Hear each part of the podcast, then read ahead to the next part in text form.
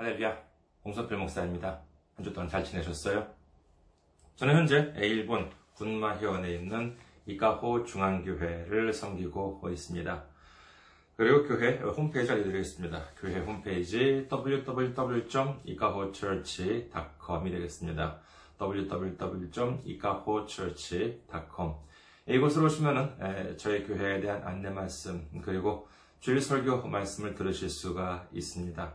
그리고 주일 설교 말씀은 동영상 사이트 유튜브를 통해서 여러분들께서 시청하실 수가 있고요. 그리고 팟캐스트와 팟빵을 통해서 여러분들께서 음성으로 받아보실 수가 있습니다. 그리고 교회 메일 주소 알려드리겠습니다. 교회 메일 주소 ikahochurch@gmail.com이 되겠습니다. ikahochurch@gmail.com 이곳으로 보내주시면은 메일을 보내주시면은 제가 언제든지 직접 받아볼 수가 있습니다. 그리고 선교 후원으로 섬겨주실 분들을 위해서 안내 말씀 드리겠습니다. 먼저 한국에 있는 은행입니다. KB국민은행 계좌번호 알려드리겠습니다. 079-21-0736-251 KB국민은행 079-21-0736-251입니다. 그리고 일본에 계신 분들을 위해서 안내 말씀 드리겠습니다. 이곳은 일본에 있는 은행입니다. 군마은행입니다. 지점번호는 190, 계좌번호는 1992256이 되겠습니다. 일본에 있는 군마은행, 지점번호는 190, 계좌번호는 1992256이 되겠습니다. 저희 교회는 아직까지 재정적으로 미자립 상태에 있습니다. 그래서 여러분들의 기도와 선교 후원이 큰 힘이 되고 있습니다. 여러분들의 많은 기도, 많은 관심, 많은 섬김, 많은 참여 기다리고 있겠습니다. 지난주에 또 귀하게 선교 후원으로 섬겨주신 분들이 계셨습니다. 한국에서 강대우님, 새봄님, 김규식님, 황석님, 그리고 이승현님께서 귀하게 선교 후원으로 섬겨주셨습니다. 얼마나 큰 힘이 되는지 모릅니다. 정말 감사드립니다. 주님의 놀라운 축복과 넘치는 은혜가 함께 하시기를 주님의 이름으로 축원드립니다. 오늘 함께 은혜 나누실 말씀 보도록 하겠습니다. 함께 은혜 나누실 말씀 요한복음 21장 24절 말씀이 되겠습니다. 요한복음 21장 24절 말씀 봉독해 드리겠습니다. 이 일들을 증언하고 이 일들을 기록한 제자가 이 사람이라. 우리는 그의 증언이 참된 줄 아노라. 아멘. 할렐루야. 주님을 사랑하시면 아멘 하시기 바랍니다. 아멘. 오늘 혈전 여러분과 함께 감추인 이름과 드러난 이름이라는 제목으로 은혜를 나누고자 합니다. 일반적으로 복음서라고 하면은 마태복음, 마가복음, 누가복음 그리고 요한복음이 있습니다. 이 중에서 마태, 마가, 누가복음은 공관복음이라고 해서 그 관점이나 구성 그리고 비유 등이 이제 비슷한 경우가 많이 있습니다. 반면에 요한복음을 보면은 이 공관복음에 비해서 관점이나 구성 등으로 볼 때 좀 차이가 많이 납니다. 그리고 그 내용에 있어서도 다른 공관복음과 겹치는 부분도 비교적 적다고 할 수 있습니다. 오늘 말씀은 주로 이 요한복음에 대한 내용을 살펴보려고 하는데 미리 말씀드립니다만은 여러분께서 그냥 가만히 듣고만 계시면은요 평소보다 좀 졸음이 더 올 수가 있습니다. 그러니까 저와 함께 생각하면서 이렇게 들어주셨으면 합니다. 오늘의 핵심 주제를 먼저 말씀드리겠습니다. 이름이 적혀있지 않은 사도 이름을 찾아보자 라고 하는 내용입니다. 그러니까 오늘은 이름, 특히 예수님의 사도 이름에 대해서 중점적으로 알아보고자 하니까 잘 들어주셨으면 감사하겠습니다. 그리고 가능하면은 이렇게 성경을 좀 이렇게 펼쳐서 함께 이렇게 읽어보시면 큰 도움이 되시리라 생각됩니다. 예수님께서 공생의 기간 동안에 사도들을 뽑으셨습니다. 사도들은 총 12명이었지요. 그렇다면 여러분께서는 이 12사도들의 이름을 어느 정도 기억하십니까? 이와 같은 질문을 듣고요, 정말 질문이 끝나자마자 12명의 이름이 줄줄줄줄 나온다면 그런 분들은 그렇게 많지는 않을 것입니다. 유명한 사람으로는 베드로, 요한, 그리고 가룟 유다, 정도는 나올 수 있겠습니다만은요, 점점 가면 갈수록 이름이 가물가물해지죠. 오늘 제가 드리는 말씀 중에서 기초 정보가 될 수 있는 부분을 먼저 살펴보도록 하겠습니다. 성경, 특히 공관복음인 마태, 마가, 그리고 누가복음에는 이 12사도의 이름이 모두 나와 있습니다. 다만 우리가 이 이름을 살펴볼 때에는 좀 사전 지식이 필요합니다. 그것은 뭐냐 하면은요, 바로 이 한 사람에게 이름이 여러 개 있을 수 있다는 점입니다. 예를 들어서 성경을 좀 읽어보신 분들은 아시겠지만은 사도들의 대표격이라고 할 수 있는 이 베드로만 보더라도 베드로라고 하는 이름 외에 시몬이라고 하는 이름도 있고요, 그리고 게바라고 하는 이름도 있습니다. 그러니까 베드로에게는 베드로, 시몬, 그리고 게바라고 하는 이 세 개의 이름이 있다는 뜻이 되겠습니다.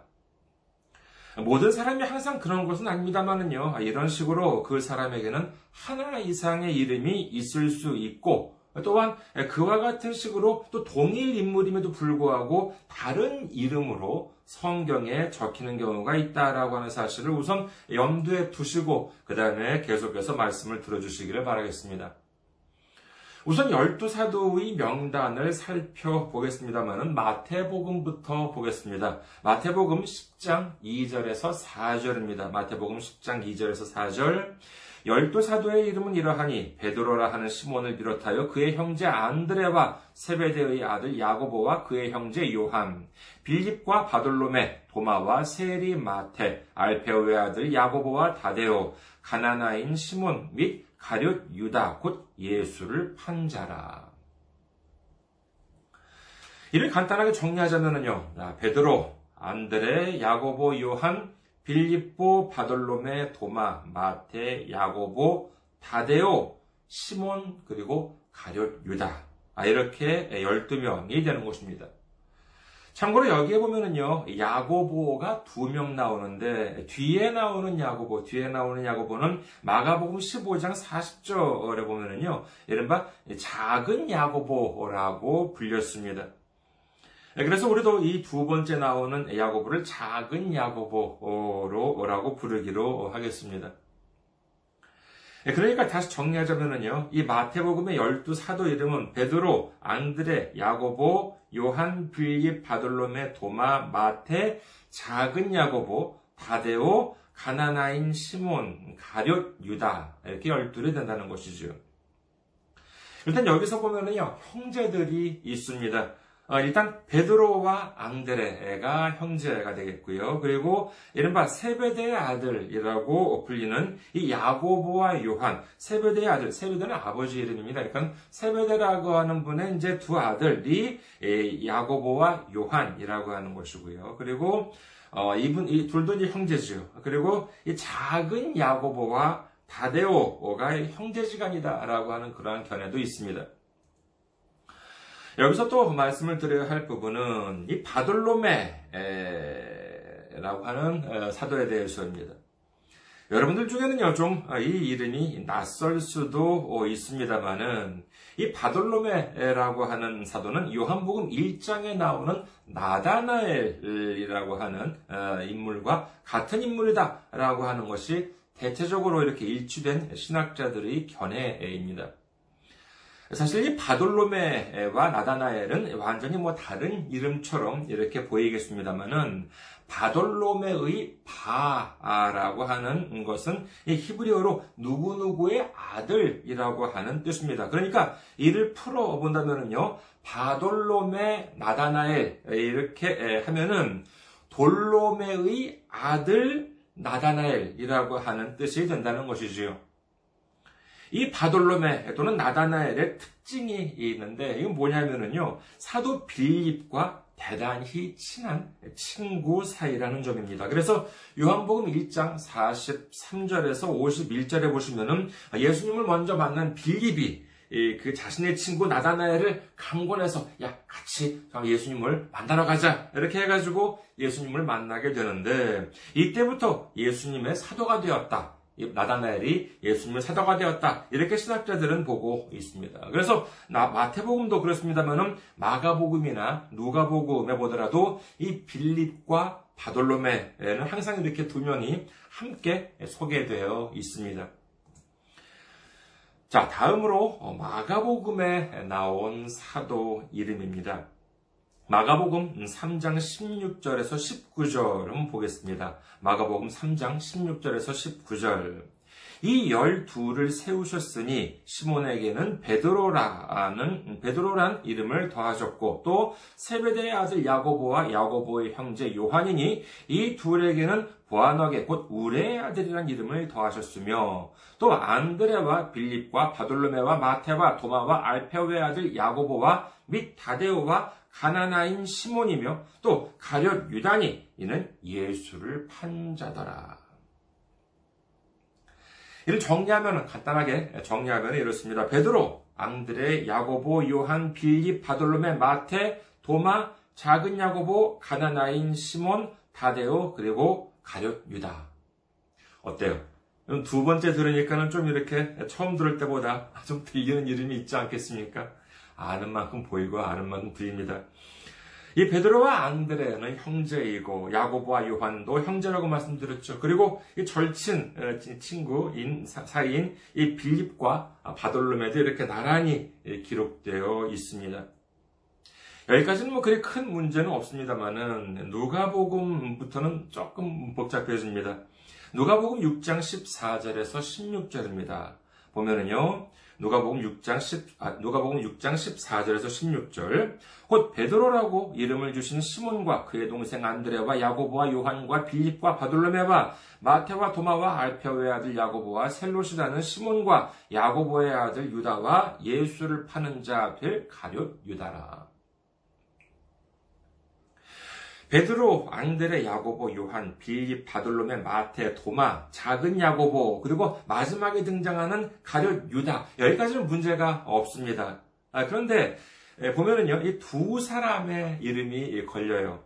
10번째와 11번째 이름인데, 이 셀롯이라는 시몬과 야고보의 아들 유다라고 하는 이름이 나옵니다. 마태복음에서는 가나나인이라고 소개가 된 시몬인데, 여기서는 셀롯이라는 시몬이라고 되어 있고, 또한 마태복음, 마가복음에서는 다데오라고 되어 있는데, 누가복음에서는 야고보의 아들 유다라고 되어 있습니다.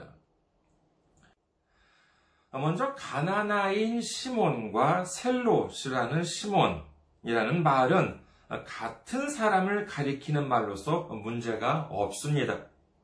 그 이유는 가나나라고 하는 것은 시몬의 출신지이지만은 이 셀롯이라고 하는 말은 지명이 아니라 현대인의 성경이나 공동 번역 성경에는 열심당원, 새번역 성경에는 형령당원이라고 기록되어 있고, 참고로 일본 성경을 보더라도 열심당 또는 열심당원이라는 단어가 사용되고 있습니다. 이 열심당원, 형령당원이라고 하는 뜻은 무엇이냐 하면은요, 주제하시는 바와 같이 당시 이스라엘은 로마의 식민지였습니다. 그런 상황에서 셀롯, 즉 열심당원들이 가지고 있던 생각은 무엇이냐 하면은 급진적 독립, 즉 무력으로 민족이 단결해서 로마를 몰아내고 이스라엘의 독립을 이루어내자라고 하는 사람들의 모임이었다고 합니다. 그러니까 여기서의 시몬은 대단히 민족주의적인 생각이 강했을 것이고, 또한 비교적 과격한 사상을 가진 사람이었을 것으로 여겨지고 있습니다.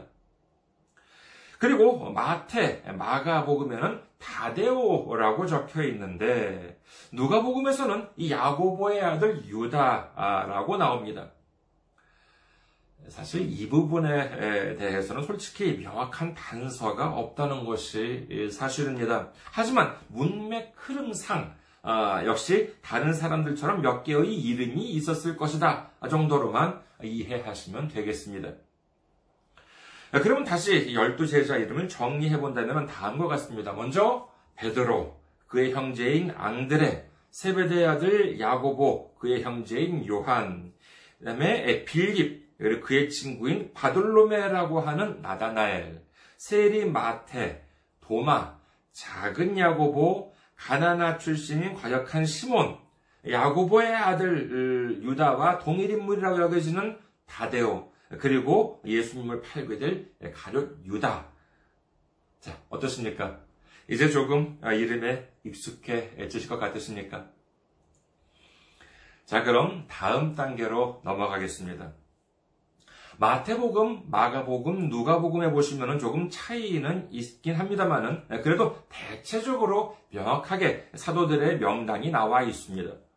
반면에 요한복음은 어떠냐 하면은요, 이와 같이 정리된 12사도가 모두 자세하게 정리된 구절은 없습니다. 그리고 또 좀 대단히 흥미로운 사람이 등장합니다. 그것은 바로 이 이름이 가려진 제자입니다. 이 사람의 이름이 기록되지 않았어요. 그렇다면은 다만 어떻게 기록되어 있냐 하면은요, 그가 사랑하시는 자, 사랑하시는 제자, 심한 경우에는요, 그 다른 제자, 또 다른 제자라고만 적혀 있습니다. 자, 오래 기다리셨습니다. 오늘의 핵심 주제는 이 요한복음에 등장하는 이 이름이 가려진 제자가 누구인가 하는 것입니다. 이는 단순히 사람 이름을 찾아내는 것에 그치지 않고 이 과정에서, 이 여정에서 큰 은혜를 받게 되시기를 주님의 이름으로 축원합니다. 먼저 이 요한복음에만 기록되어 있는 이름이 가려진 제자는 요한복음 13장 23절에 먼저 등장합니다. 요한복음 13장 23절, 예수의 제자 중 하나, 곧 그가 사랑하시는 자가 예수의 품에 의지하여 누웠는지라. 얘는 대단히 유명한 구절이라서 들어보신 분들도 많지 않을까 합니다. 얘는 이른바 마지막 만찬, 예수님께서 체포되시기 전날 밤 제자들과 유월절을 기념하면서 마지막으로 만찬을 하셨을 때의 모습입니다. 근데 그 자리에서 예수님께서는 충격적인 사실을 말씀하십니다. 그것은 바로 여기에 있는 누군가가 나를 팔 것이다, 이렇게 말씀하신 것이죠.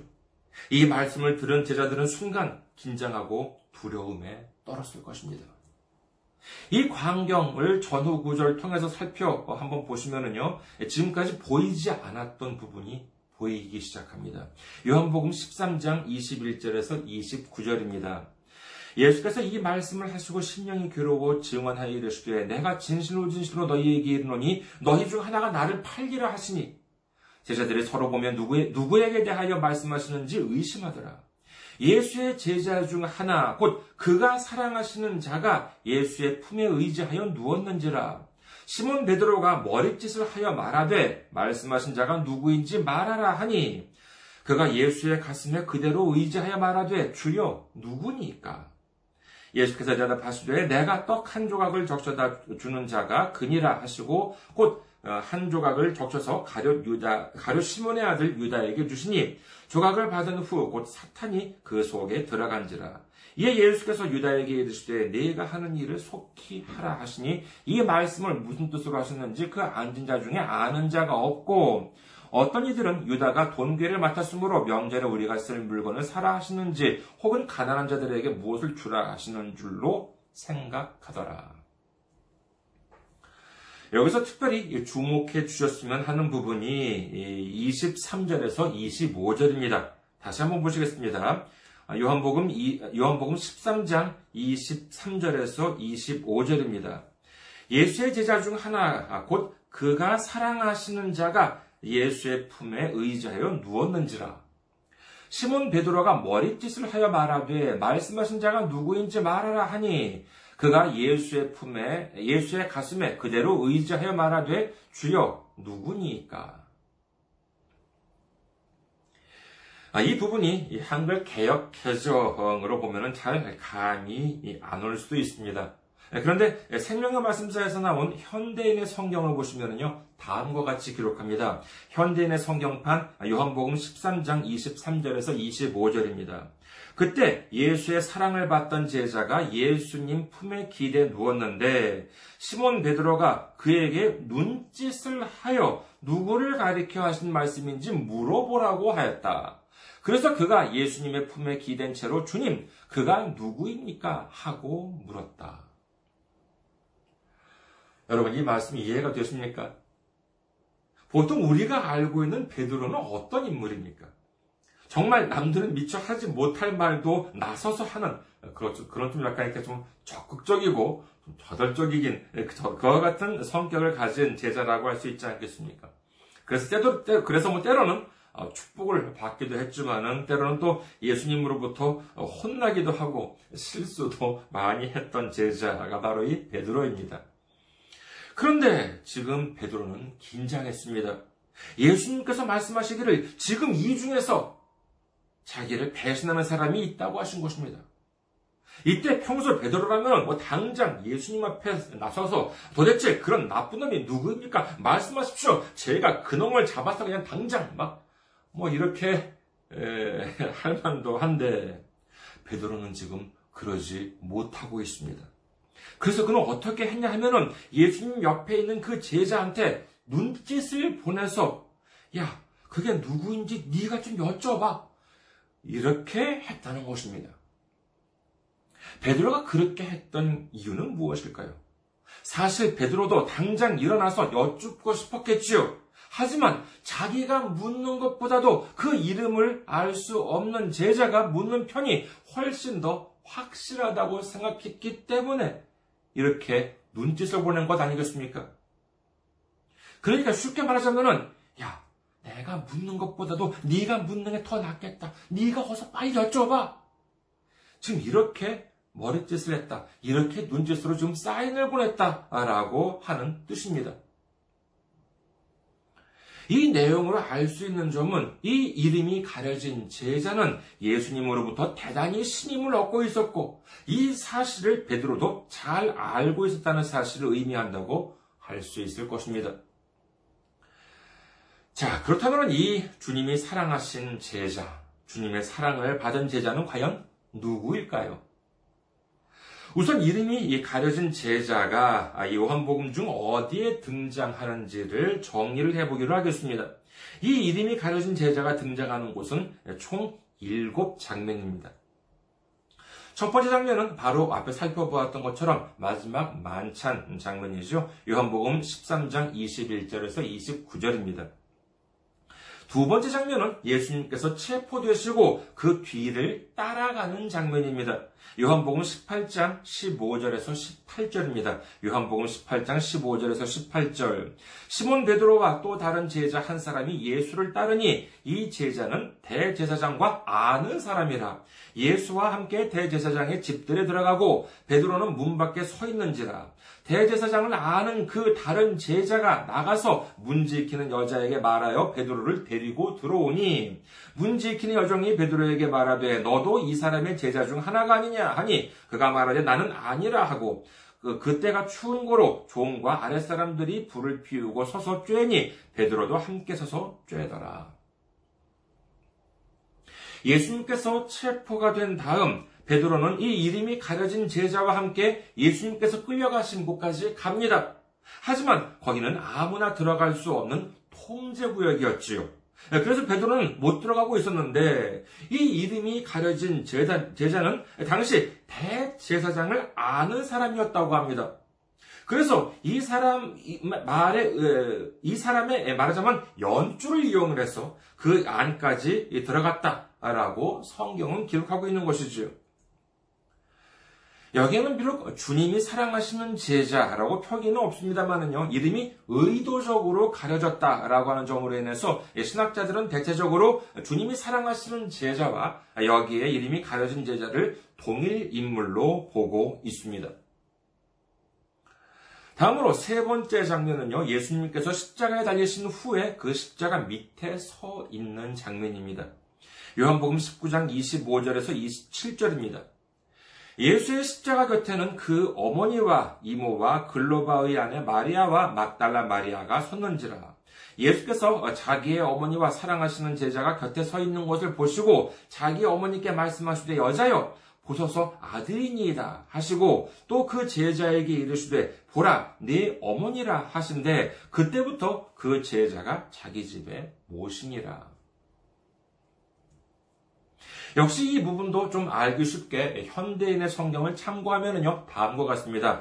현대인의 성경판 요한복음 19장 25절에서 27절.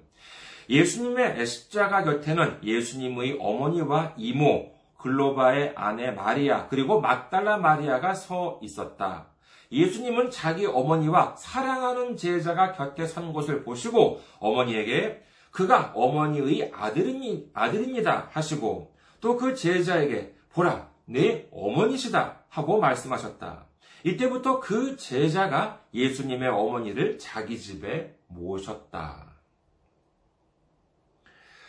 성경에 의하면요, 마리아는 예수님을 출산한 뒤에도 많은 형제 자매들을 두었습니다. 그런데 예수님께서는 십자가에 못 박히시고 죽음을 앞두고 계신 상황에서 육신의 어머니 마리아에게 그 사랑하시는 제자를 가리켜서 이르시기를 저 제자가 당신 아들입니다. 그리고 그 제자에게는 자, 내 육신의 어머니 마리아가 내 어머니다 라고 말씀하시면서 다른 형제 자매들의 일이 아닌 그 제자에게 마리아를 맡기셨다는 것입니다.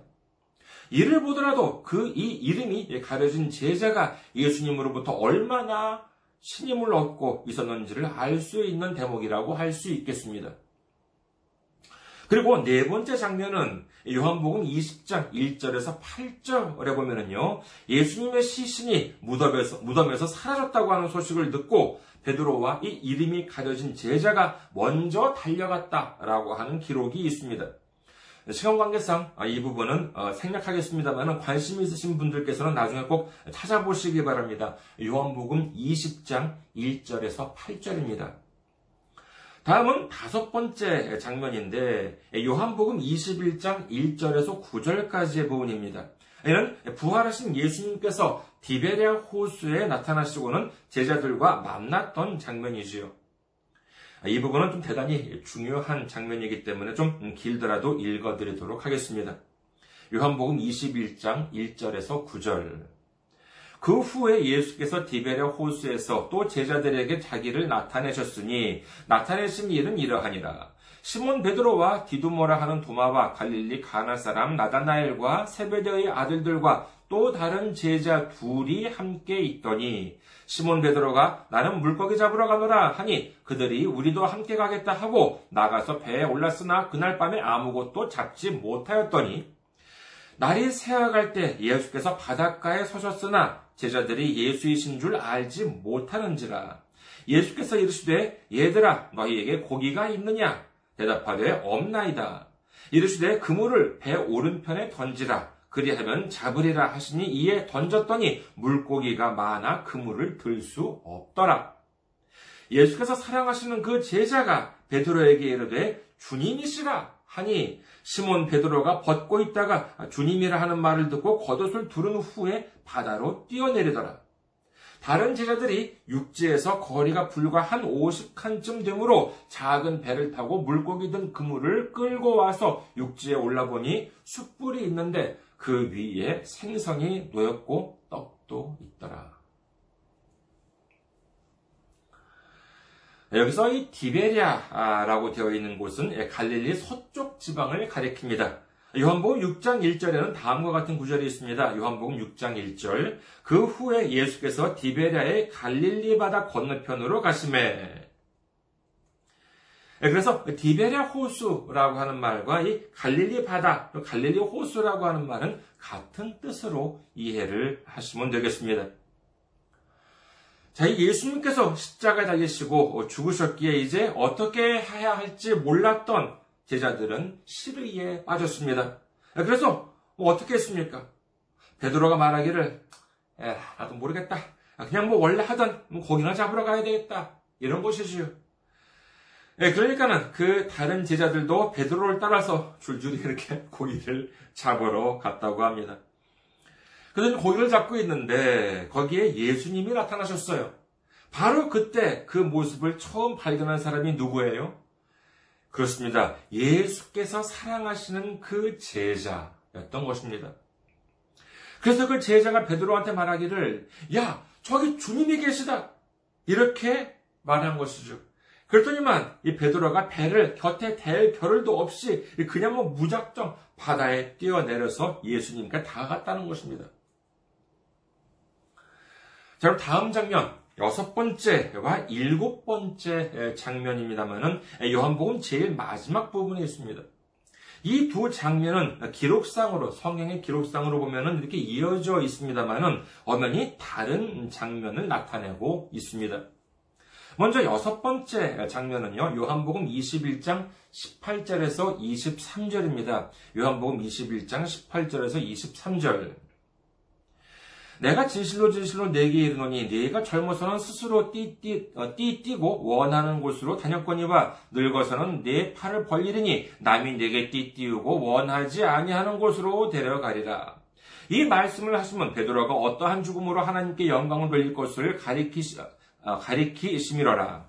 이 말씀을 하시고 베드로에게 이르시되 나를 따르라 하시니 베드로가 돌이켜 예수께서 사랑하시는 그 제자가 따르는 것을 보니 그는 만찬석에서 예수의 품에 의지하여 주님, 주님을 파는 자가 누구니까 묻던 자더라. 이에 베드로가 그를 보고 예수께 여짜오되 주님, 이 사람은 어떻게 되겠사옵나이까? 예수께서 이르시되 내가 올 때까지 그를 머물게 하고자 할지라도 네게 무슨 상관이냐? 너는 나를 따르라 하시더라. 이 말씀이 형제들에게 나가서 그 제자는 죽지 아니하겠다 하였으나 예수의 말씀은 그가 죽지 않겠다 하신 것이 아니라 내가 올 때까지 그를 머물게 하고자 할지라도 네게 무슨 상관이냐 하신 것이로라. 부활하신 예수님께서 베드로에게 말씀하시는 데에는 대단히 무서울 수도 있는 내용입니다. 지금까지 너는 네가 가고 싶은 곳에 가고 네가 하고 싶은 것을 하면서 살았지만 이후에는 네가 원하지 않는 삶을 살게 될 거야. 이렇게 이해할 수 있는 말씀이지요. 순간 베드로는 이 말씀을 듣고 마음이 무거웠을 것입니다. 그러면서 뒤를 이렇게 뒤돌아보니까는 거기에는 누가 있었냐라고 하면은 그 예수님께서 사랑하시는 제자가 있었다는 것이에요. 그때 베드로는 좀 궁금해졌습니다. 내가 그런 힘든 삶을 살게 된다면은 예수님으로부터 큰 신임을 얻었던 저 친구는 어떻게 될까? 그래서 베드로는 예수님께 여쭤봅니다. 뭐 나는 뭐 그렇다고 치더라도 그러면 저 친구는 어떻게 됩니까? 참 저돌적인 그와 같은 솔직하다고도 할 수 있지만은요, 그와 같은 분입니다. 그러자 예수님은 뭐라고 하십니까? 그게 나랑 무슨 상관인데? 그러신 것입니다. 남들 생각하지 말고 너는 내가 시키는 일이나 해. 이렇게 말씀하신 것이지요. 이른바 수제자라고 자타가 공인했던 베드로에게도 이 사랑받는 제자는 역시 좀 신경이 쓰였던 인물이었다는 사실을 알 수 있습니다. 자, 그리고 마지막 장면이죠. 7번째 장면은요. 그 바로 뒤입니다. 요한복음 21장 24절. 오늘 본문 말씀이지요. 요한복음 21장 24절. 이 일들을 증언하고 이 일들을 기록한 제자가 이 사람이라. 우리는 그의 증언이 참된 줄 아노라. 이 말씀 놀랍지 않으십니까? 이제 역시 현대인의 성경판을 한번 보시도록 하겠습니다. 현대인의 성경판 요한복음 21장 24절입니다. 이 일들을 증거하고 기록한 사람이 바로 그 제자이다. 우리는 그의 증거가 참된 것임을 안다. 여기서 그 제자라고 하는 사람은 예수님이 사랑하신 제자입니다. 그런데 그 제자는 단순한 등장인물이 아니라 이 요한복음에 적힌 내용을 증거하고 기록한 사람이 바로 그 사람이다라고 하는 것이지요. 이처럼 이 이름이 가려진 제자는 대단히 중요한 인물이라고 할 수 있을 것입니다. 여기서 잠시 정리를 한번 하고 넘어가겠습니다. 이 이름이 가려진 제자가 등장하는 장면이지요. 첫 번째는 마지막 만찬, 두 번째는 대제사장 집들, 세 번째는 예수님께서 달리신 십자가 밑, 네 번째 장면은 예수님의 무덤 앞, 다섯 번째 장면은 디베리아 호수, 그러니까 갈릴리 바닷가죠. 그리고 여섯 번째 장면은 앞서가던 베드로의 뒤, 그리고 마지막 일곱 번째 장면은 요한복음 마무리 장면입니다. 자, 그렇다면 이제 본격적으로 검토 작업으로 들어가야 하겠지요. 우리 한번 이 이름이 가려진 제자, 예수님께서 그토록 사랑하시고 베드로도 인정할 정도로 예수님의 신임을 얻었던 제자가 누구인지에 대해서 한번 알아보는 여행에 떠나보도록 하겠습니다. 우리가 가지고 있는 이 성경 어디에도 이에 대한 명확한 기록은 없기 때문에, 명확한 설명은 없기 때문에 옛날부터 수많은 신학자들이 이 인물이 누구인가에 대해서 연구를 많이 해왔습니다. 일단 그 주장들이 어떤 것들이 있는지를 간략하게 한번 말씀을 드리고자 합니다. 대표적으로는요, 이 주님이 사랑하신 제자는 사도 요한이다 라고 하는 주장입니다. 그러니까 이 요한복음을 기록한 저자인 사도 요한이 자기를 가리켜서 주님이 사랑하신 제자라고 표기했다는 것이지요. 이는 옛날부터 압도적인 지지를 받아왔습니다. 이외에도 마가라고 하는 주장, 또 사도 도마라고 하는 주장도 있고요. 또한 여러 근거를 대면서 예수님께서 살리신 나사로라고 하는 주장, 또는 베드로라고 하는 주장도 있고요. 나아가서는 막달라 마리아다라고 하는 주장도 있습니다. 아무튼요, 또 상징설이라고 하는 것이 있어요. 그러니까 뭐냐면은요, 이 인물은 실제로 존재한 것이 아니라 이상적인 제자의 모습을 가상의 모습으로 표현을 했을 뿐이다 라고 하는 주장까지도 있습니다. 자, 여기서부터는요, 먼저 소거법, 하나하나씩 지워가는 방법을 한번 사용해 보도록 하겠습니다. 가장 확실하게 이건 아니다라고 하는 주장부터 좀 지워가는 것이 좋겠지요. 그리고 여기에 써가지고 바탕이 되는 것은 당연히 성경입니다. 자, 우선 막달라 마리아 설입니다. 이는 앞서 살펴본 마지막 만찬 장면에서 요한복음 13장 23절 기억하십니까? 요한복음 13장 23절, 예수의 제자 중 하나 곧 그가 사랑하시는 자가 예수의 품에 의지하여 누웠는지라. 이 구절 때문에 이는 어쩌면 그 제자는 여성이었을지도 모른다라고 하는 생각에서 비롯된 주장입니다. 그래서 여러분들께서도 좀 들어보셨겠습니다만은요, 소설에다가 영화로까지도 되었지요. 다빈치 코드 보면은 이건 무슨 막달라 마리아다 뭐다 하는 내용이 있는 것도 바로 이 주장에서 비롯되었다고 할 수 있겠습니다. 하지만 말이죠, 이러한 주장을 보면은요, 참으로 많은 사람들이 얼마나 이 정말 그 성경을 모르고 엉터리 주장에 관심을 기울이는지를 알 수 있는 대목이라고 할 수 있겠습니다. 이런 주장은 근본적으로 이 성경 기록과 맞지 않습니다. 무엇보다도 세 번째 장면을 보면은요, 예수님의 십자가 밑에서 막달라 마리아와 그 이름이 가려진 제자가 함께 있었습니다. 그리고 예수님께서는 그 사랑하시는 제자를 가리켜 분명히 아들이라고 하셨지 않았습니까? 그러니까 그 사랑하시는 제자는 남자였음이 분명하기 때문에 이 제자가 막달라 마리아다, 아니면 무슨 다른 여성이다 라고 하는 주장은 모두 다 틀렸다고 하겠습니다.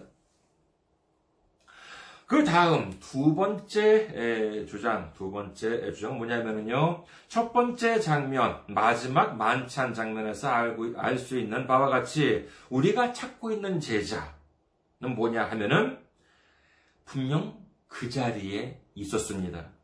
그렇다면은 그 마지막 만찬에 참여했던 사람들은 누구였을까라고 하는 것이 중요하지요. 이는 성경에 명확하게 기록되어 있습니다.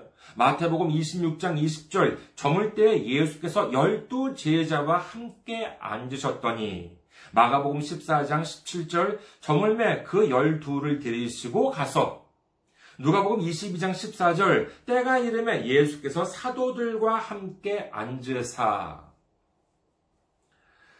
사도라고 하면 12 사도입니다. 이때 바울은 아직 사도가 아니었기 때문에 사도라고 하면은 우리가 지금까지 살펴보았던 12명이라고 해야겠지요. 이처럼 성경 기록에 의하면은 마지막 만찬에 참여했던 사람들은 예수님과 그리고 12 사도들 뿐이었다라고 할 수 있습니다. 따라서 이 이름이 가려진 제자는 반드시 이 12 사도 중 한 명입니다. 그러니까 12 사도가 아닌 마가나 나사로라고 하는 주장은 모두 다 성경적으로 보았을 때 잘못되었다고 할 수 있는 것입니다. 그렇다면 베드로냐라고 하면은요, 아니 베드로와 이 이름이 없는 제자는, 이름이 가려진 제자는 서로 대화를 나누고 있지 않았습니까? 첫 번째 장면인 마지막 만찬에서는 베드로가 이 이름이 가려진 제자에게 머리뜻을 하고 있고 신호를 보내고 있고, 다섯 번째 장면에서는 이 부활하신 예수님을 발견하고 베드로에게 알려준 사람이 그 이름이 가려진 제자였고, 여섯 번째 장면에서도요, 베드로가 저 사람은 어떻게 되겠냐 이렇게 가리켰던 인물이 바로 이 이름이 가려진 제자, 예수님의 사랑하신 제자였던 것입니다. 따라서 베드로도 아니라고 할 수 있겠지요. 자, 좀 지루하시더라도 이제 점점 중요한 부분이 다가옵니다. 조금만 더 함께 이렇게 생각을 해 주셨으면 합니다. 우리는 여기서 대단히 중요한 단서를 찾을 수가 있습니다. 그것은 바로 5번째 장면입니다. 십자가 사건 이후 베드로와 함께 고기 잡으러 하러 갔던 이 그 사람들의 이름이 나오는데, 혹시 누구였는지 기억하십니까? 요한복음 21장 1절에서 4절까지를 다시 한번 보시도록 하겠습니다. 요한복음 21장 1절에서 4절.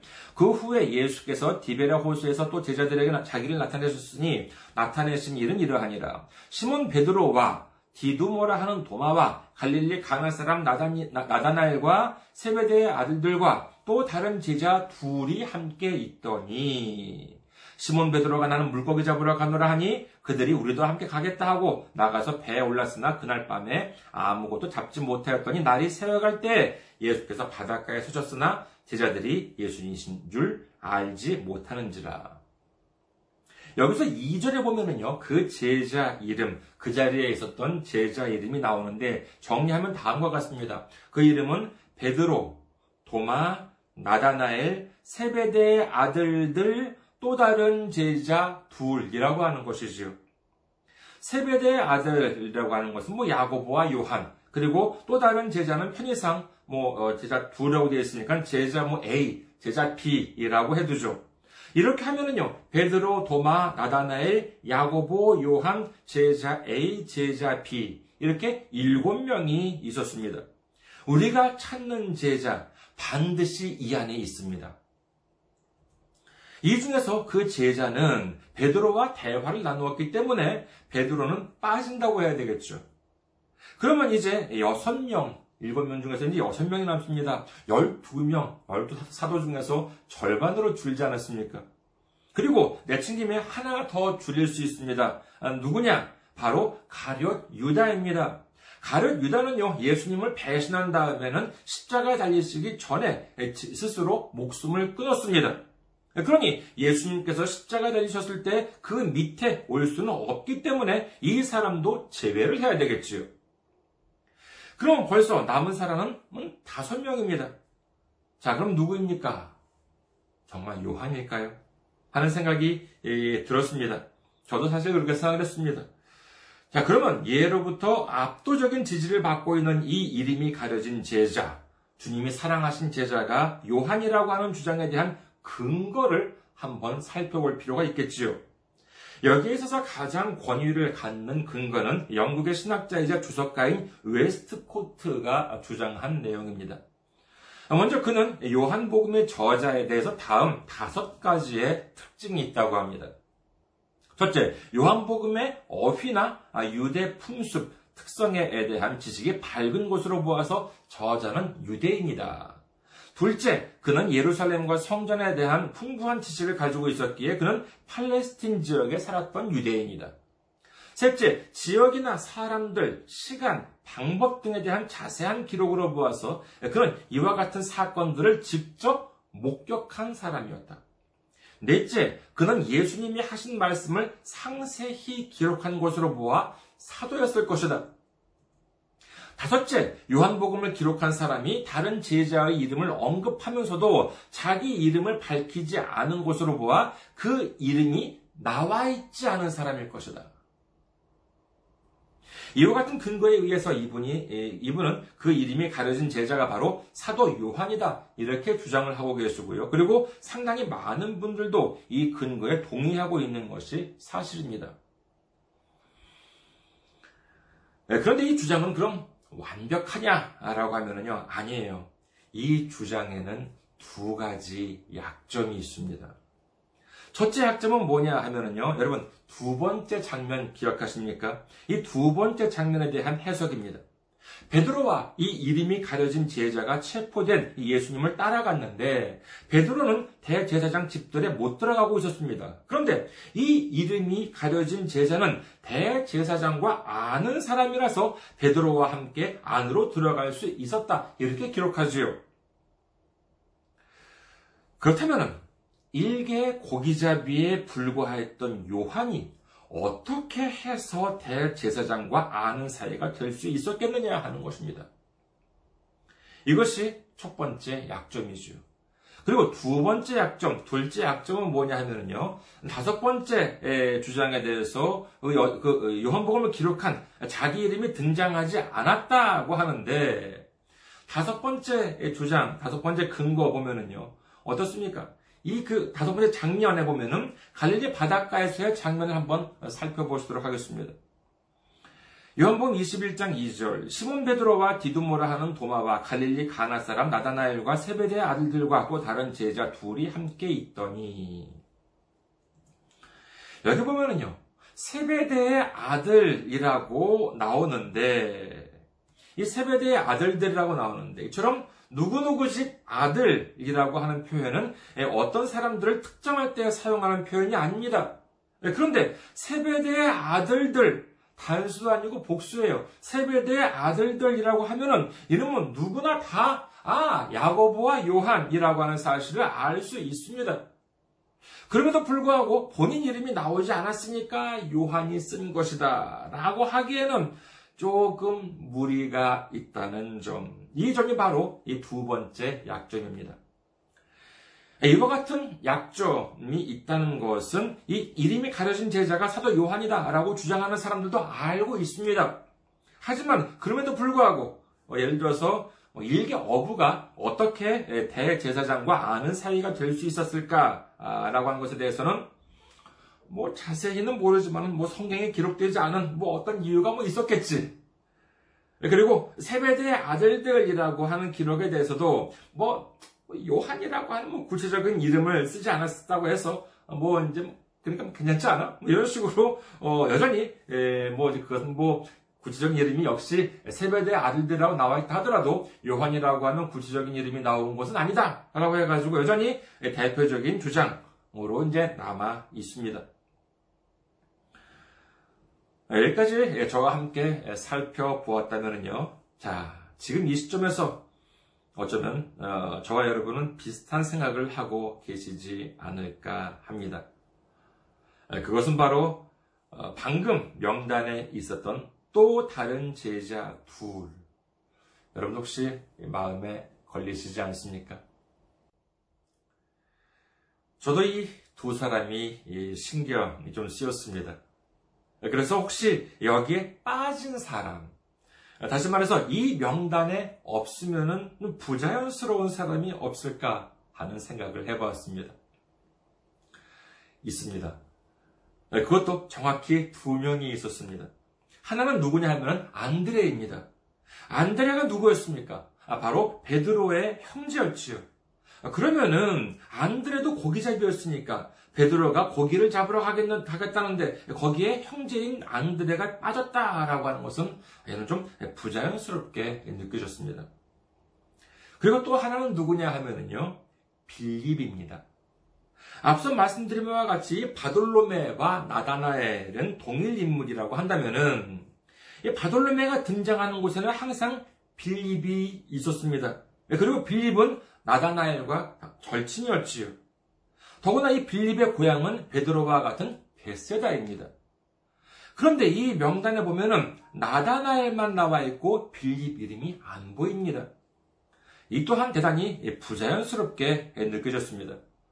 그래서 저는 아마도 이 또 다른 제자 A와 제자 B는 안드레와 빌립이었을 것이다 라고 추정을 좀 했었습니다만은요, 이것도 좀 아닌 것 같았습니다. 왜냐하면은요, 그 다음과 같은 이유 때문에 그런데 주님이 사랑하시는 제자가 처음 등장하는 것은 요한복음 13장 23절이었습니다. 그런데 안드레는 어떠냐 하면은요, 요한복음 1장에도 등장하고 6장에도 등장하고 12장에도 등장합니다. 처음에는 이름을 기록하다가 나중에 이름을 가린다라고 하는 것은 좀 부자연스럽지요. 빌립에 대해서는 이름이 더 많이 나옵니다. 그리고 주님이 사랑하시는 제자는 13장과 19절 이후에 등장합니다만은 빌립 이름은 그 사이 14장에도 나옵니다. 그러면은요, 한 사람에 대해서 이름을 가렸다가 썼다가 가렸다가 라고 한다는 것이 되는데, 이것도 또한 좀 부자연스럽다, 이렇게 했다고 보기에는 좀 어렵다라고 하겠지요. 그리고 도마에 대해서인데, 도마도 역시 명단에 나와 있습니다. 그의 이름도 요한복음 총 8번의 기록이 있습니다. 자, 그럼 여기서 여러분들의 이해를 돕기 위해서 사도들 명단을 다시 한번 정리를 하고 갑시다. 자, 전체 12사도 명단이 아니라고, 12사도 명단에서, 이 사람은 아니다, 저 사람은 아니다, 라고 하는 사람들, 즉, 이름이 이미 나온 사람들 한번 이렇게 빼보도록 하겠습니다. 먼저, 전체 명단은 베드로, 그의 형제 안드레, 세베데의 아들 야고보, 그의 형제인 요한, 빌립, 그의 친구인 바돌로메라고도 하는 나다나엘, 세리, 마태, 도마, 작은 야고보, 가나나 출신인 과격한 시몬, 그리고 야고보의 아들 유다와 동일인물이라고 여겨지는 다데오, 그리고 예수님을 팔았던 가룟 유다. 이것이 이제 12명이지요. 여기서 뺄 사람은 누구냐? 베드로, 그와 그의 형제 안드레, 그리고 세베대의 아들이라고 기록이 나와 있으니까 우리 과감하게 한번 야고보와 요한도 빼버립시다. 나다나엘은 바돌로메이니까는 이것도 빼고요. 빌립도 그 이름이 많이 나와 있으니까는 이 빌립도 뺍니다. 또한 가룟 유다도 이름은 벌써 죽었으니까 빼야 된다, 이렇게 말씀을 드렸지요. 알기 쉽게 정리해보면은요, 베드로, 안드레, 야고보, 요한, 빌립, 바돌로메라고 하는 나다나엘, 세리, 마태, 도마, 작은 야고보, 가나나 출신 셀롯, 시몬, 야고보의 아들 유다라고 하는 다데오, 그리고 가룟 유다. 여기에서 베드로, 안드레, 야고보, 요한, 빌립, 바돌로메라고 하는 나다나엘, 도마, 그리고 가룟 유다, 이렇게 8명을 빼면은 누가 남습니까? 12사도 중에서 8명을 빼면은, 그렇습니다, 4명이 남습니다. 지금까지 우리가 오랜 시간을 걸쳐서 걸어온 길이 맞다면은 이 4명 중에 우리가 그토록 찾고자 하는 이 이름이 가려진 제자, 예수님이 사랑하신 제자, 그리고 이 요한복음을 증언한 제자가 분명히 있을 것입니다.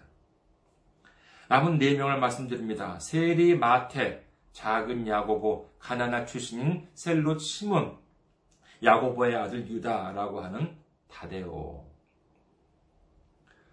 이 4 중에 누구일까요? 저는 자신있게 말씀드릴 수가 있습니다. 이름이 가려진 제자, 예수님이 사랑하시고 예수님의 신임을 가장 받았던 제자는 바로 세리 마태입니다. 우리는 앞서 살펴본 웨스트코트의 근거를 기억하십니까? 다섯 가지 근거를 대가면서 요한복음을 증언한 사람, 즉 예수님이 사랑하신 제자, 그리고 요한복음을 기록한 이 기자의 다섯 가지 근거를 제시했지요. 첫째로 그는 유대인이고, 둘째로 팔레스타인 출신이고, 셋째로 친히 목격한 사람이고, 넷째 사도 중에 한 사람이고, 다섯째 자신의 이름을 밝히지 않았다. 이로 미루어 본다면 마태는 모든 조건에 부합합니다. 그는 유대인이었고 팔레스타인인 갈릴리 태생입니다. 그는 사도였기 때문에 친히 예수님의 사건들을 직접 목격했을 것이고, 뿐만 아니라 예수님의 말씀도 직접 들었을 것입니다. 그리고 이 마태에 대한 기록은 다른 제자와 마찬가지로 마태복음과 마가복음 그리고 누가복음 모두에 기록되어 있는데, 단순히 이름만 기록되어 있는 것이 아니라 이 그가 세리였다라고 하는 사실까지도 이 마태, 마가, 누가복음에는 모두 다 기록에 나와 있습니다. 뿐만 아니라 이 세 복음서 모두에 이 마태를 부르신 후 마태 집에서 다른 세리들도 함께 식사를 했다라고 하는 내용까지 적혀 있습니다. 이는 무엇을 가리키냐 하면은, 당시 세리라고 하는 직업은 죄인의 대명사라고 해도 과언이 아니었습니다. 그럼에도 불구하고 예수님께서 세리를 사도로 부르셨다라고 하는 일은 대단히 인상 깊은 사건이었다는 것을 보여주고 있다고 하겠습니다. 하지만 그럼에도 불구하고 요한복음에는 이 마태에 관련해서 그와 같은 내용이 하나도 적혀 있지 않습니다. 뿐만 아니라 이름이 가려진 제자를 요한이라고 했을 때 발생하는 이 두 가지 약점을 모두 극복할 수가 있습니다. 먼저 첫 번째 약점, 요한에 대해서는 세베대의 아들들이라고 기록이 되어 있기 때문에 완전히 이름을 기록하지 않았다거나 할 수 없다라고 하는 점입니다만, 마태에 대해서는 이 정도의 기록조차도 없이 완벽하게 가려져 있습니다. 두 번째, 일개 고기잡이였던 요한이 어떻게 대제사장과 아는 사이가 되었을까 하는 부분입니다만, 이 문제도 이것이 마태였다고 하면 충분히 풀릴 수가 있습니다.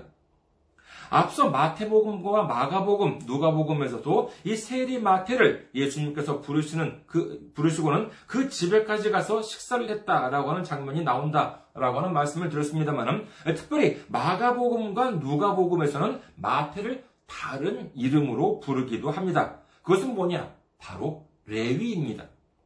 마태복음 9장 9절, 예수께서 그곳을 지나가시다가 마태라 하는 사람이 세관에 앉아있는 것을 보시고 이르시되 나를 따르라 하시니 일어나 따르니라.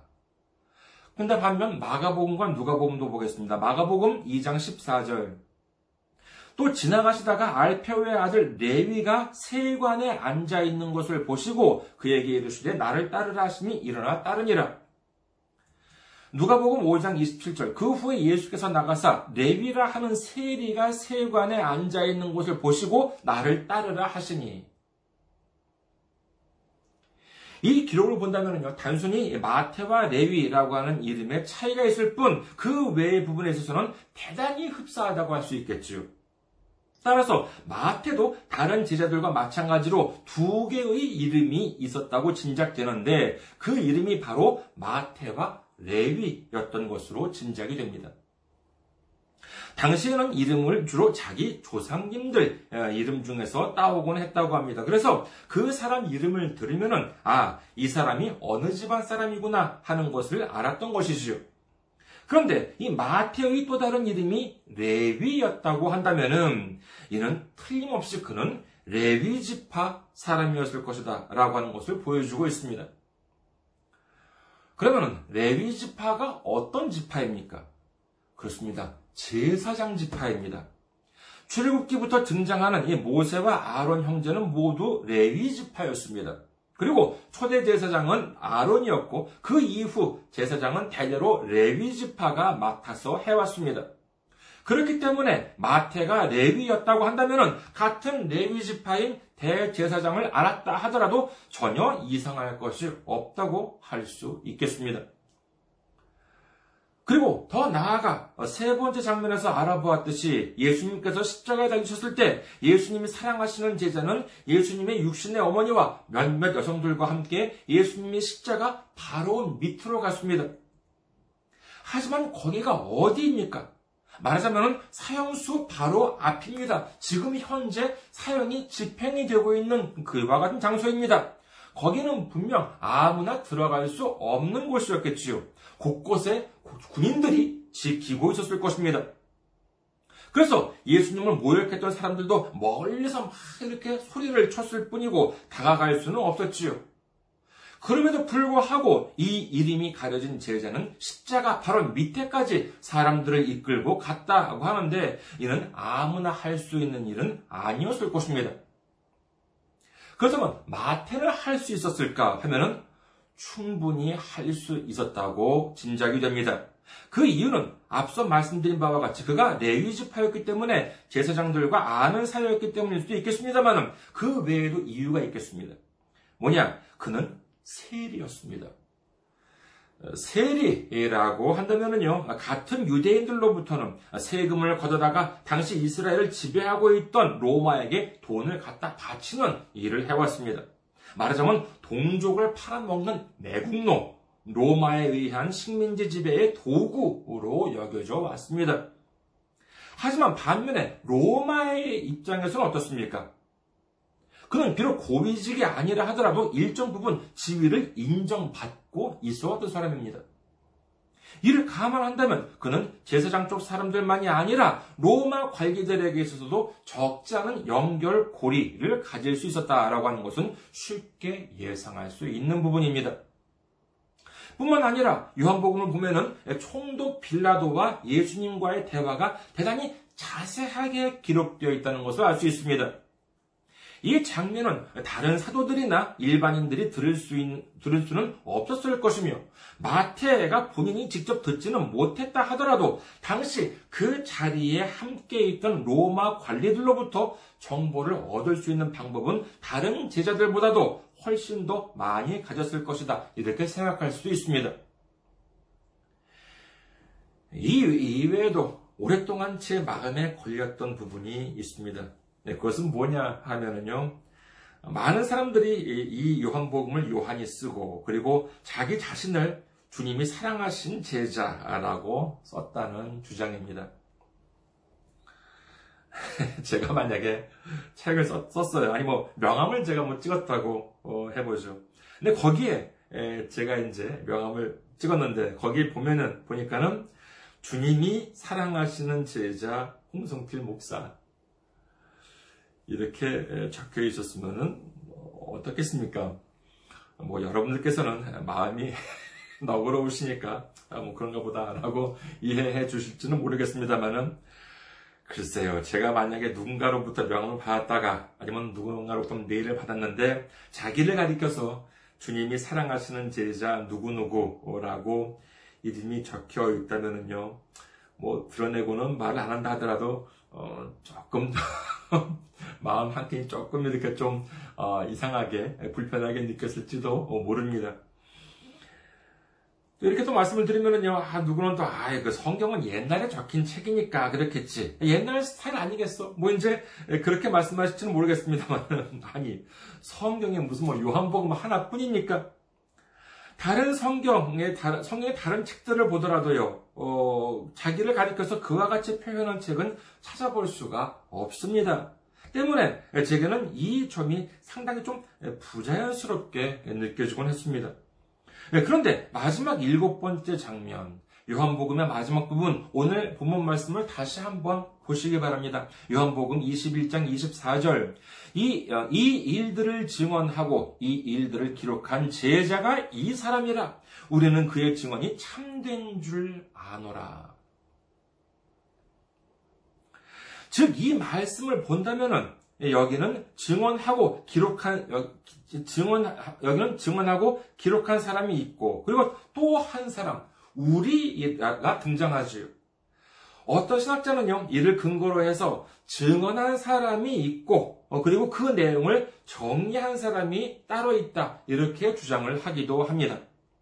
이 주장이 맞다고 하면은요, 그리고 이 증언한 사람이자 예수님께서 사랑하신 제자가 마태였다고 한다면은, 마태는 그 누군가에게 이에 대해서 증언을 하고, 그리고 다른 어떤 사람이 그 내용을 듣고 정리를 했다, 이렇게 짐작할 수도 있겠습니다. 자, 여기서부터는 제 가설입니다. 어쩌면 마태는 그 정리하는 사람에게 말하기를 내가 하는 증언을 정리하되 거기서 내 이름은 빼달라 이렇게 부탁했을지도 모릅니다. 그리고 정리한 인물은 그의 요청대로 그의 이름을 모두 지워버렸습니다. 어쩌면 그 이유는 드러내야 할 뿐, 높임을 받아야 할 분은 자기가 아니라 오로지 주님이시다 이렇게 생각했기 때문이랄지도 모르지요. 제가 이렇게 생각하는 이유는 있습니다. 본문에 의하면은요, 이 이름이 가려진 제자는 존재감이 불분명하지 않은 대단히 확실한 인물이었습니다. 당시 그와 함께 했던 사람이라면 모두가 그가 누구인지를 알 수 있는 인물이었던 것이지요. 그럼에도 불구하고 이름이 기록되어 있지 않는 경우는 기록자가 그 사람에 대해서 나쁜 감정이 있었다거나 그것이 아니라면 거기에는 분명히 그 외에 이유가 있어서일 것입니다.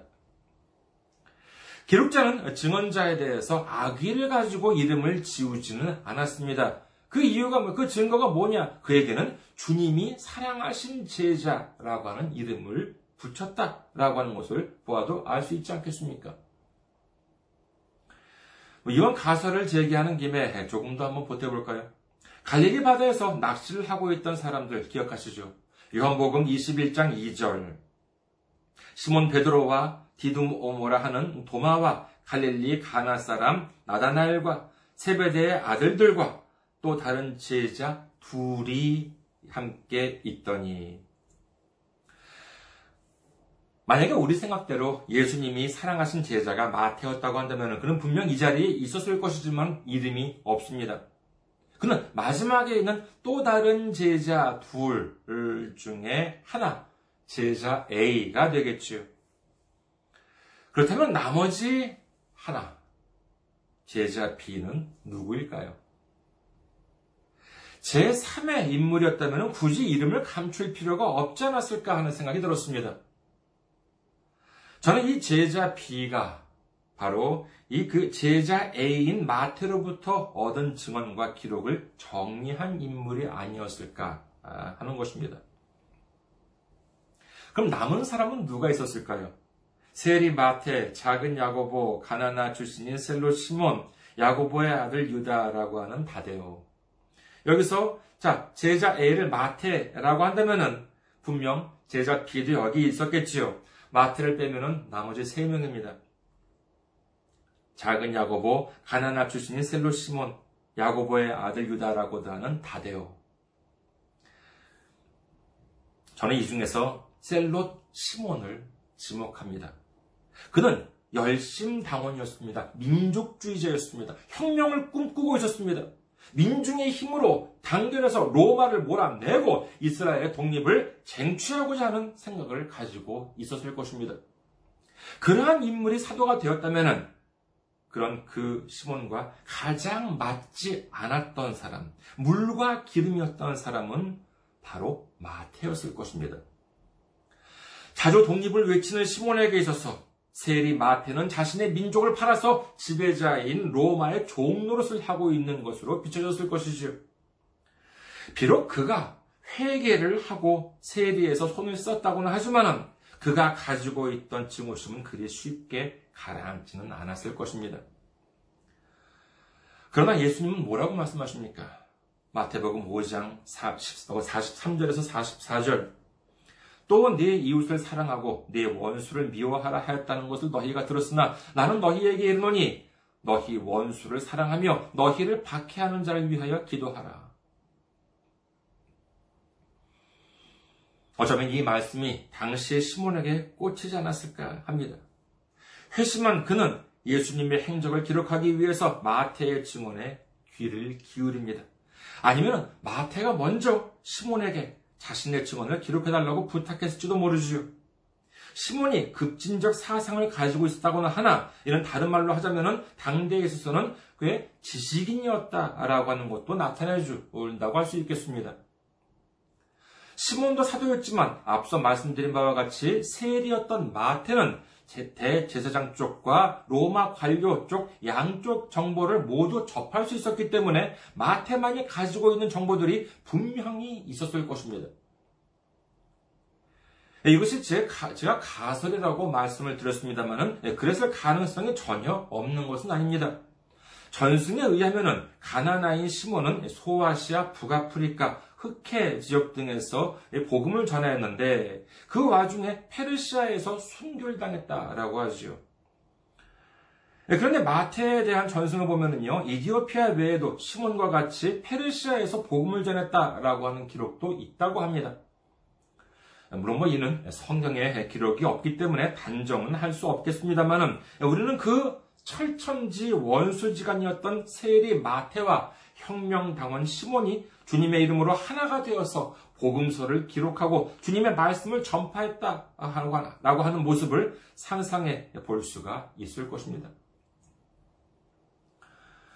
그리고 이를 증언한 마태가 자기 이름을 지워달라고 했는데 어찌 내 이름을 넣을 수가 있을까 해서 자기 이름도 지운 채 그저 그와 함께 다른 제자 둘이라고 기록했을지도 모르지요. 이와 같은 과정에 의해 쓰여진 것이 요한복음이었다고 한다면 우리는 이 복음서의 귀한 가치에 대해서 다시 한번 생각해 볼 수가 있지 않을까 합니다. 여기까지 말씀을 들으시면은요, 그렇다면 요한복음이라고 하는 책, 이 책 제목은 어떻게 되느냐? 요한이 썼기 때문에 요한복음이 아니냐라고 하실 분도 계실 것입니다.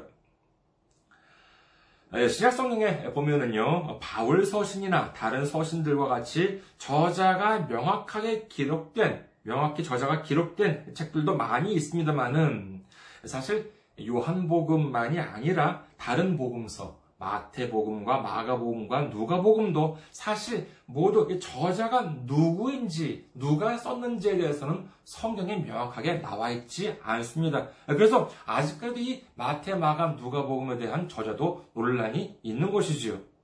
이 요한복음도 다른 복음서와 마찬가지로 이 요한이 기록했다라고 하는 것은 어디까지나 전승에 불과하기 때문에 이 저자 문제는 지금까지도 논란이 되고 있다고 합니다. 하지만 그렇다고 해가지고 제가 요한복음이라고 되어 있는 이 책 이름을 이제 마태복음으로 바꿔야 한다거나 그런 것은 아니에요. 책 이름은 그냥 책 이름이지요. 그리고 또 이렇게 생각하실 분도 계실까요? 홍 목사 이상한 주장을 하네. 혹시 이거 이단 아니야?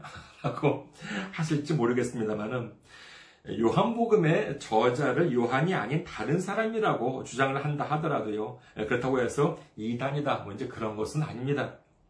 물론 성경의 권위를 부정한다거나 성경에 기록된 내용을 부정하고 삼위일체 하나님이나 예수님의 십자가, 예수님의 부활을 부정한다거나 하는 일은 우리가 가지고 있는 신앙의 근간을 흔드는 일이 되기 때문에 이는 절대로 받아들일 수 없는 일입니다만은 성경에 명확하게 기록되지 않은 부분에 대해서 우리 믿음에 있어서 복음주의, 개혁주의적인 견지에서 여러 학설들을 주장을 하고 또한 이를 검증해가는 일은 우리의 믿음을 위협하는 것이 아닌 오히려 우리 믿음을 굳건히 하는 데에 도움이 된다고 할 것입니다. 지금까지 제 말씀을 들어오신 분들은요, 어쩌면 이렇게 생각할지도 모르겠습니다. 이름이 가려진 제자, 이름이 요한이면 어떻고 마태는 어떤가? 저자 이름이 나와 있으면 어떻고 나와 있지 않으면 그게 무슨 상관이냐? 하지만 우리는 이 속에서 우리가 얻어야 할 것들이 대단히 많이 있다고 생각됩니다. 예나 지금이나 많은 사람들은 자신을 드러내려고 합니다. 자신의 이름을, 자신의 업적을 드러내려고 안간 힘을 씁니다. 이는 교회 안에서도 마찬가지입니다. 무슨 임원이나 무슨 직분을 맡을 때가 되면은 주님 내가 여기 있어오니 나를 보내소서 이렇게 기도를 하면서 반면에 꼭 필요한 일이지만은 눈에 띄지는 않고 힘들기만 한 일이면 어떻게 기도합니까? 주여 추수할 것은 많되 일꾼이 적으니 추수할 일꾼들을 보내주셔서. 그것이 우리의 모습 아니겠습니까? 그러나 끝까지 자기 이름을 감추고 주님의 일을 감당한 그에게 성경은 세상에서 가장 아름다운 이름, 주님이 사랑하신 제자라는 이름을 붙여주셨던 것입니다. 여러분, 우리가 무엇을 기쁨으로 삼아야 되겠습니까? 누가 나를 알아준다는 것을 가지고 기쁨을 삼아야 되겠습니까? 누가복음 10장 20절, 그러나 귀신들이 너희에게 항복하는 것으로 기뻐하지 말고 너희 이름이 하늘에 기록된 것으로 기뻐하라 하시니라. 그렇습니다. 우리가 우리 이름을 내걸고 알기를 하지 않더라도 주님은 우리 이름을 알고 계십니다. 믿으시면 아멘 하시기 바랍니다. 주님이 우리를 사랑해 주십니다. 믿으시면 아멘 하시기 바랍니다. 우리 모두 우리 이름을 기억해 주시고 우리를 사랑해 주시는 주님께 감사하며 어떠한 어려움이 다가와도 주님을 의지하며 기쁨으로 승리하는 우리 모두가 되시기를 주님의 이름으로 축원합니다. 감사합니다. 항상 승리하시고 건강한 모습으로 다음 주에 뵙겠습니다.